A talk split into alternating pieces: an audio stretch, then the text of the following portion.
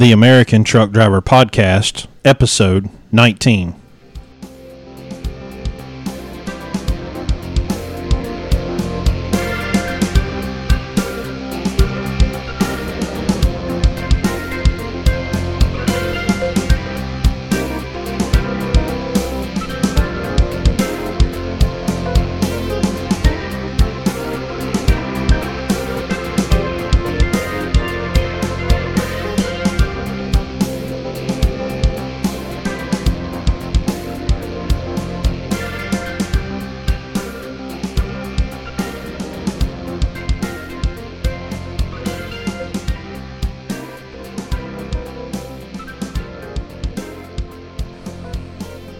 Hey everybody, welcome to the American Truck Driver Podcast. So uh, this is a first. I'm trying a video podcast. We'll see how this works out. Uh, I'll put this up on the Facebook page at facebook.com slash anamerican truck driver, uh, and probably on my YouTube channel. Uh, so I'm going to talk about an article that I saw this week that was uh, from U S A Today. And what a piece of crap it was.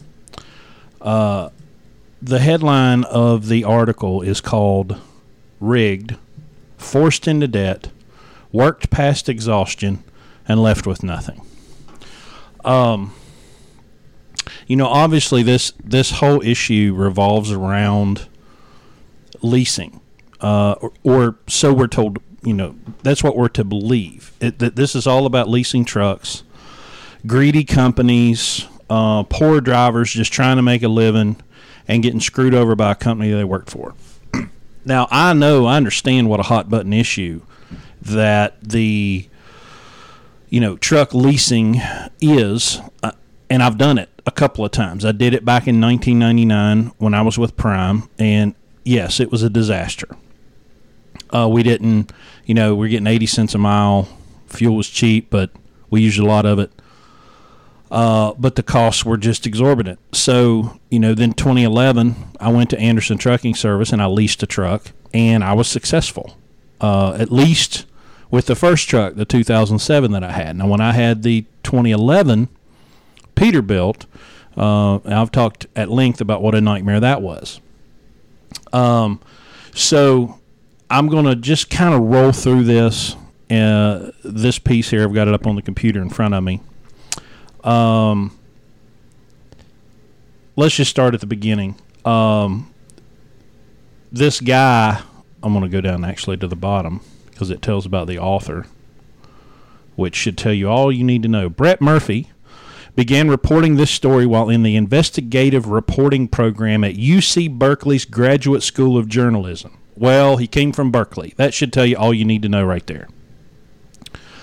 Uh, there's never been a, a greater hotbed of economically ignorant and illiterate people than at U C Berkeley.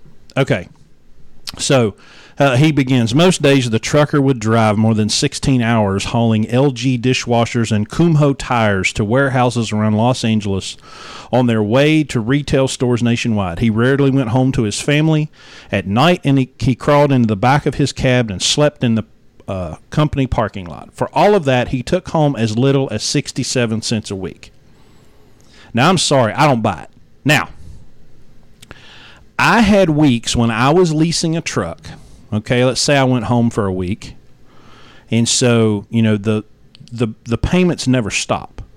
So if you either have a bad week or you have a week where you didn't work, then the following week, well, you had to double your payments. And so I could go right now into this computer that's sitting in front of me, and I could dig into my um, uh, my records and my settlements from twenty eleven, twenty twelve, twenty thirteen, even at Landstar. You know, there, there were times that I didn't work, and even though my weekly settlement deductions were not as high, I still, you know, would have a negative balance.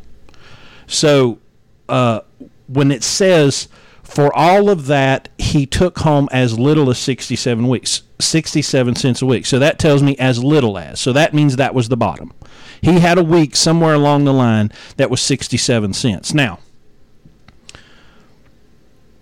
I don't believe for a second that any human being that's got any sense whatsoever is going to continue in a job where they make sixty-seven cents a week. You can't. You have to pay lights. You have to pay water. You have to pay mortgages. You have to pay your cell phone bill. Is this guy making less money than he would like to? Oh, I'm sure of it. I'm making less than I'd like to right now. Um, then, okay, so let's forward. Then in October twenty thirteen, the truck he leased from his employer, Q T S, broke down. When Talavera could not afford repairs, the company fired him and seized the truck along with seventy-eight thousand dollars he had paid towards owning it. Now, so is this a bad deal? Probably. But let's go back to my own experience in twenty thirteen when I had that twenty eleven Peterbilt. There came a point where I was unwilling to drive that truck any further. So I quit. I handed him the keys. I wished him the best of luck, and I was out, and I went and bought my two thousand seven Uh, Freightliner that we called Big Red. Now, I ended up leasing Big Red back to A T S because I was waiting on Landstar to get their stuff together and get me hired. So when I went back to A T S, they handed me a bill. It was, I don't know, twenty-five hundred dollars or something. You know, I had paid a lot into the maintenance account, and so, of course, that was wiped out in the in the seven months I had the truck. I still owed him money, so I, I paid him one hundred bucks a week um, from then until I think a week or two before I left the company. I paid it off, but I owed that money because I signed up for that contract. Okay, so if you go lease a truck from anybody and you sign a contract that says I'm responsible for the payments in excess of the lease, then yeah, you're responsible for the payments in excess of the lease, and you'll forfeit any escrow that you put into that truck unless you pay it off. Now, this is why, in general cases, leases are not a great deal. I have said, and, and I still kind of go back and forth, I'm really not... Leasing a truck is not necessarily a terrible way to get into being an owner-operator because it, you, you have some hand-holding there. You have some protection around you. You know, when... when uh, that truck kept breaking down uh, in twenty thirteen. Well, they kept fixing it. Even though I didn't technically have the money in my maintenance account, I was going negative, but they were fixing the truck, and I could have continued to drive it through the end of the lease. Whereas, just like in my situation with Big Red, well, when it broke and I didn't have the money, that was it. We were done. There was nobody else going to come and, and pay the bill. Um, so this article, and it's a long one, it's, it's really long, and, and it, and it goes through, um, all of the, the, these different situations. And of course, uh, it, it goes after the companies, it goes after the leasing companies. It goes after the retailers, but there's somebody left out. There's somebody really important, uh, in this story that they left out. And that's the government of the state of California. They, they just, just you know, a year-long investigation by the U S A Today network found that port trucking companies in Southern California have spent the past decade forcing drivers to finance their own trucks by taking on debt they could not afford. Companies then used that debt as leverage to extract forced labor and trap drivers in jobs that left them destitute.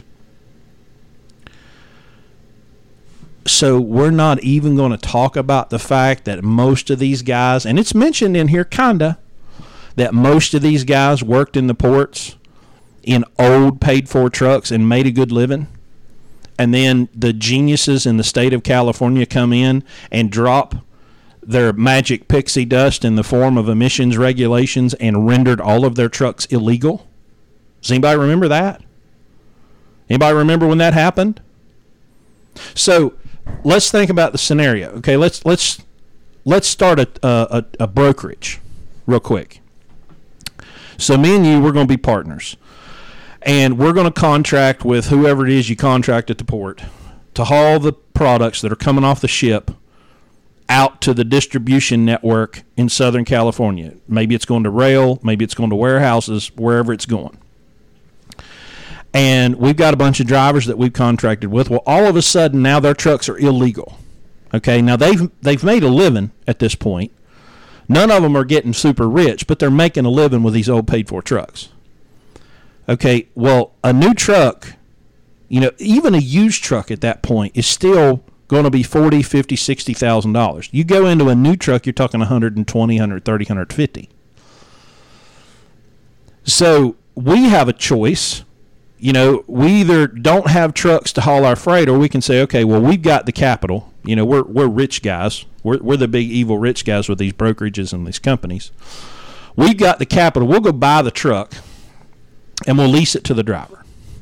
I'm not making a moral statement here. I'm just saying, whether that's good or whether that's bad, that's one possible scenario in this situation, that people that had capital and had resources went and bought the trucks for the drivers and then leased them to the drivers. So the driver still gets to be an owner-operator, which is another big side of this. Uh, so good or bad, right or wrong, companies bought trucks to meet the California state emissions regulations, so that they could t- continue to haul freight in the ports. None of this happens. These people are not broke and destitute without the government of California. And they get a complete pass in all this. Now, of course, this Berkeley-educated moron mentions in the first part of his story that, well, they were they were sick and tired of, of, of dirtying up the air. Uh, okay. Let's say for a second that this climate change thing's real. Well, obviously the climate changes. Uh, do we have anything to do with it? I, I don't know. Uh, is the government the answer? Absolutely not. Um, so I'm not letting the drivers in this scenario off the hook. Um, because if you're dumb enough to keep doing something that you claim is, is going to get you, you know, broke and destitute, well, that's your fault. Go work for somebody else. Go find a different job. Now, I ran into some guys uh, just a few weeks ago when I was driving for Swift, uh, out there driving old F L D Freightliners. They put the D P F filter on them and rode. Uh, now, there's coming a time, uh, and the guy told me, I don't remember exactly what year it is, twenty twenty or at some point, they're not going to be able to do that anymore. They're going to have to have the two thousand eight or two thousand ten, whatever it is, newer trucks. Okay. But it's, guys, it's twenty seventeen. This stuff started happening eight or nine years ago. So if you would have went ahead and put the D P F filter on your old truck instead of signing up for a bad deal, then you probably could have saved enough money by now, seven, eight, nine years later, to have at least had enough money to pay down on this newer truck if you want to stay in the state of California. Why anybody does, why it's not a ghost town, I, I'll never understand. Um. Then then we have this bizarre, uh, and, and this goes back, I'm sorry, this is on the drivers, this bizarre employee classification thing. All right, now I smell the Teamsters all over this. I, I this stinks to high heaven of the Teamsters uh, finding these ignorant drivers and getting them on board with these um these labor classification things, like like the deal we had with FedEx.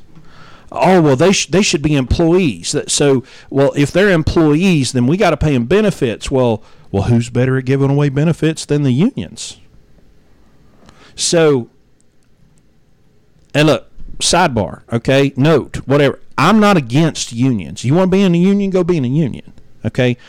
But when you start colluding with gangs of thugs to come after me or anybody else in my industry just because you think you got it better, then we're going to have a problem. You want to go be in your union, go be in your union. Sign up, get all the benefits, do what you want, get the pay, leave me out of it. I don't want any part of it.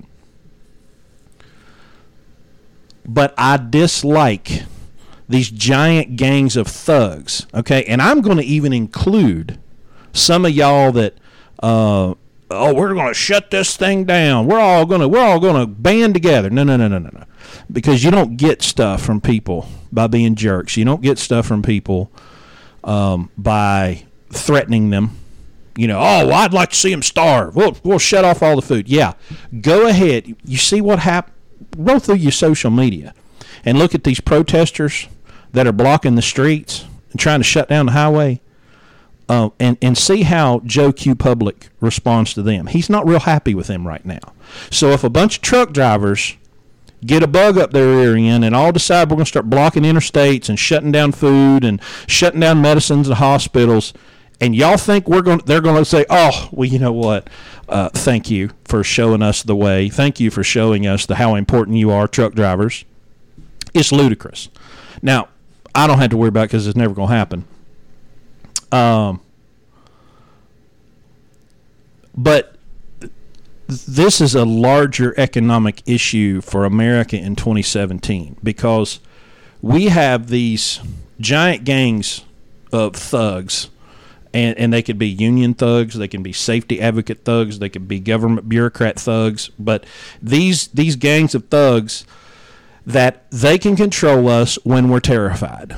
If we're scared we're going to lose our job, we're scared we're going to lose our house, we're scared we're going to lose our safety and freedom and security, then that's when they have us where they want us. And we've just got to stop this. So uh, I don't want to tell you to go read this article because it's a piece of crap.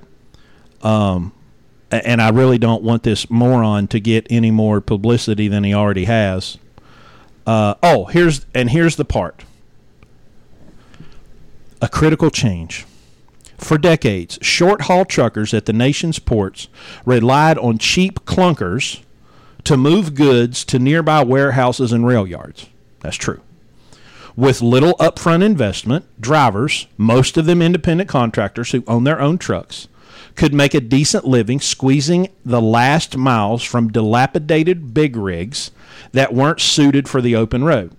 Okay, that's been a little dramatic. In October two thousand eight, that changed dramatically in Southern California, home of the nation's busiest ports, Los Angeles and Long Beach. State officials, fed up with deadly diesel fumes from sixteen thousand outdated trucks, ordered the entire fleet replaced with new, cleaner rigs. Suddenly, this obscure but critical collection of trucking companies faced a two point five billion dollars crossroads unlike anything experienced at other U S ports. How did y'all not think that that was going to just blow all to hell?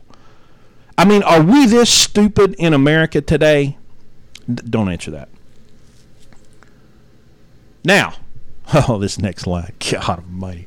Instead of digging into their own pockets to undo the environmental mess they helped create, the companies found a way to push the cost onto individual drivers who are paid by the number and kinds of containers they move, not by the hour. Time out. Wait a minute. So, we're the the... the We're talking about short-haul truckers, independent contractors, owner-operators that own their own trucks. Well, now now it's the company's fault. Well, how how did we get from one of them? So the government comes in and basically wipes out these independent contractors. These guys who, well, how did he say it, could make a decent living squeezing the last miles from dilapidated big rigs that weren't suited for their... So they're making a living. The government institutes regulations, and now it's the company's fault. Well, if you're going to be on your environmental high horse, then why aren't you mad at the drivers? Oh, because you made the drivers your bitch for the article. That's why. Sorry, I forgot. There are eight hundred companies regularly operating at the L A ports. Almost all of them turn to some, force, some form of lease-to-own model, some without thinking through the consequences. Talk about thinking through the consequences. CARB, California Air Resources Board, y'all don't think through jack. Flying by the seat of their, God, this is awesome. Flying by the seat of their pants and making it up as they went along has no no sentence has ever more accurately described the government of the United States of America and most of the states than that right there. Flying by the seat of their pants and pants and making it up as they went along. Ultimately, what they were trying to do is was survive in a business with very, very thin margins. Yes, trucking is a business with very thin margins. Always has been. Always will be. You know what eats up our margins? Morons in the government and idiots like the people that wrote this piece of crap article that embolden them and and and give them uh, God almighty uh, the, the, the, it's like, God, we're not this stupid, are we? Uh, again, don't answer that. Truckers at dozens of companies desc- described the basic scene. They were handed a lease-to-own contract by their employer and given a choice. Sign immediately or be fired. Many drivers who spoke little English said managers gave them no time to seek legal advice or even an interpreter to read the contract. Okay, back to the individual. Guys, that's on you. Nobody's going to hand me a contract and say, here, sign this or you're done. Well, no. No. No, I'm not. Because, okay, let's think about this. Okay, you're barely getting by as it is. Okay, so if if you're not making any money, then go do something else. Go work construction. Go work in the in the you know. I mean, Lord help all the people that you know. All the Mexicans are coming to take our jobs. Um. Go work somewhere else. You know, this, uh, it was take it or leave it, according to Fidel Vasquez, a driver for Total Transportation, who said he couldn't read the contract because it was in English. Fidel, brother, that's on you. If you're going to come up here, and I welcome you, come on, because we need we need good people that's got a work ethic. There's not many of those left around here. Um, but, brother, you got to learn how to read English. I, that's on you. Sorry. Uh, yes. The government started this mess, um, and we've all got to put up with it. But if you, you know, if you're going to operate in a market, if I go to Mexico or Brazil or Japan or Russia, I'm going to have to learn the language. I, I have to do that if I'm going to engage in commerce. Then I can't say, oh, well, you know, Vladimir shoved a contract in my face, and I couldn't read it because it was Russian, so I went and signed it. No, not buying it. Um.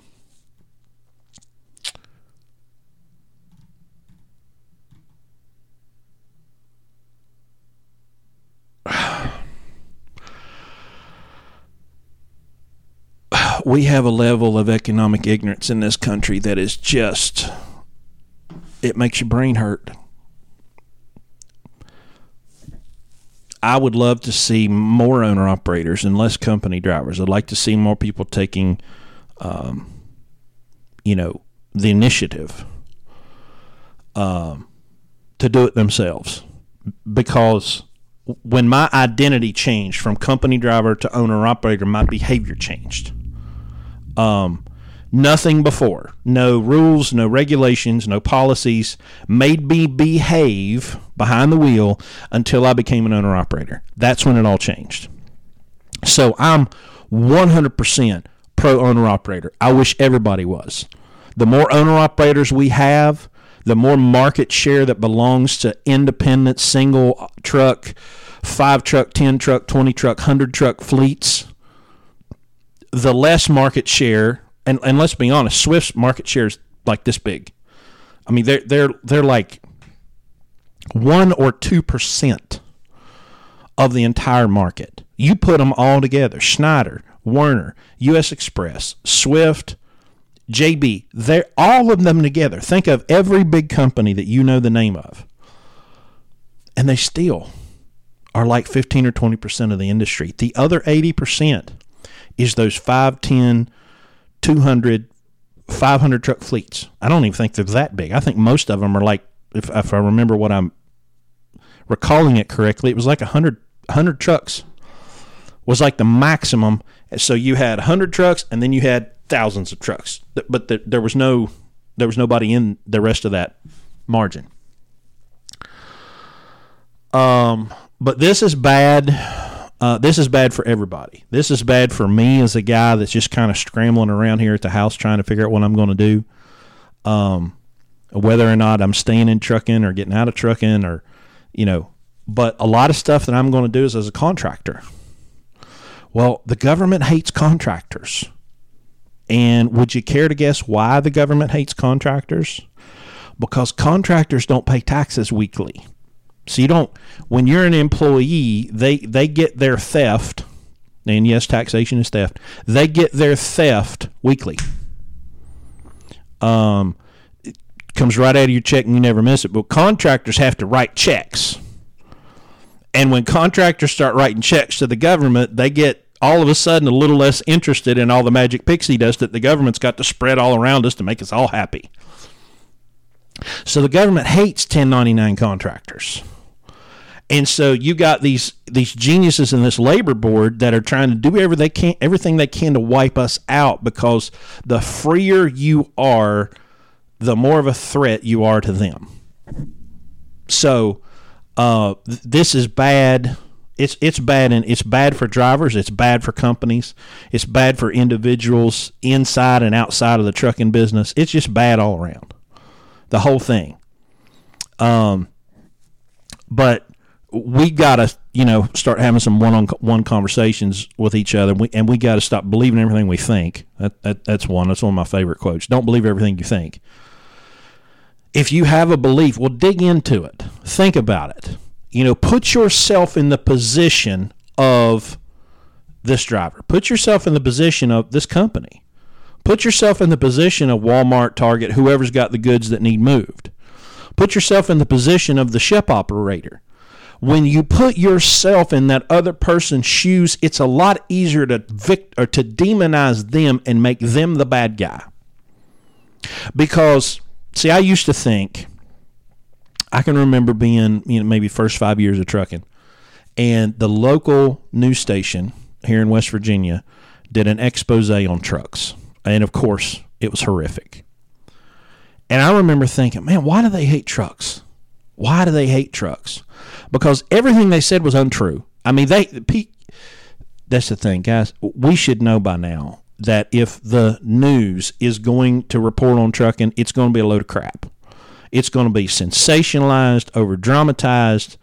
It's going to be a nightmare, and it's and, and it's going to be about ten percent truth and ninety percent hype and drama. But I finally realized, well, it's not trucking that they hate. It's industry. It's, you know, I I stopped, you know, grew up in West Virginia where coal is everything, you know, for, for a lot of people. And I've watched the coal industry be demonized. Well, when I, I kind of took my trucking glasses and I looked over at the coal industry and I went, okay, so ninety percent of what they por- report on my industry is crap.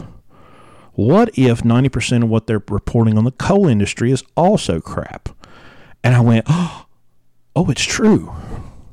What they're reporting about the coal industry or the wind industry or the solar industry or energy industry, automobile industry, whatever they're reporting is ninety percent crap. That's why I call it news. I always put the air finger quotes around the word news, because it's not news. Most of it's propaganda and disinformation. So I do not watch news. None of it. I don't watch the local news, C N N, Fox News, M S N B C. I don't watch any news. I, am I still informed? Yes. Well, there's a big difference between reading a piece of propaganda and watching it, because then you don't have all the images flashing in your eyes. It's a, it's a, an incredible difference. I, I urge you, I beg you, please turn off the news. It's it's not helping. Um. But this is only this is this is this is the kindling. Right here in this article.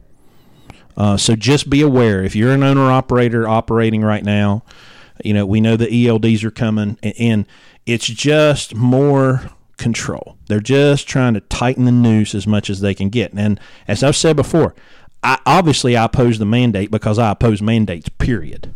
Okay, but the E L D uh, is something that we need as individuals to protect ourselves from an overzealous government. Um I can separate the two. There's mandates over here. It's wrong. It's unconstitutional. It's everything bad you want to say about it. But the E L D is a separate thing. Uh, I won't drive without one. I just, I'm not going to do it. It's, it's too much risk, too much liability in this business, especially with crap like this being printed. Um, but let's, let's stop and think about stuff. Let, let's, you know, let's calm down. Um, And, and and separate, you know, all these little issues that are, let's put them all over in their little piles where they belong, and then kind of sort through the crap, uh, and and then try to come up with a reasonable argument to have uh, based on solid economic facts. Um, you know, and if you want a good economic lesson, I suggest you go check out the Mises Institute, M I S E S. Down at Auburn University in Alabama. They got all kinds of free content online. They'll teach you about real economics, not all this garbage that, you know, Keynesian foolishness that we've been taught in America for the last hundred years. So I'm going to wrap it up on that. Um, don't go read this article unless it's like, you know, to like research, because uh, I don't want this guy getting any more clicks. But, you know, unfortunately, that's the way it is.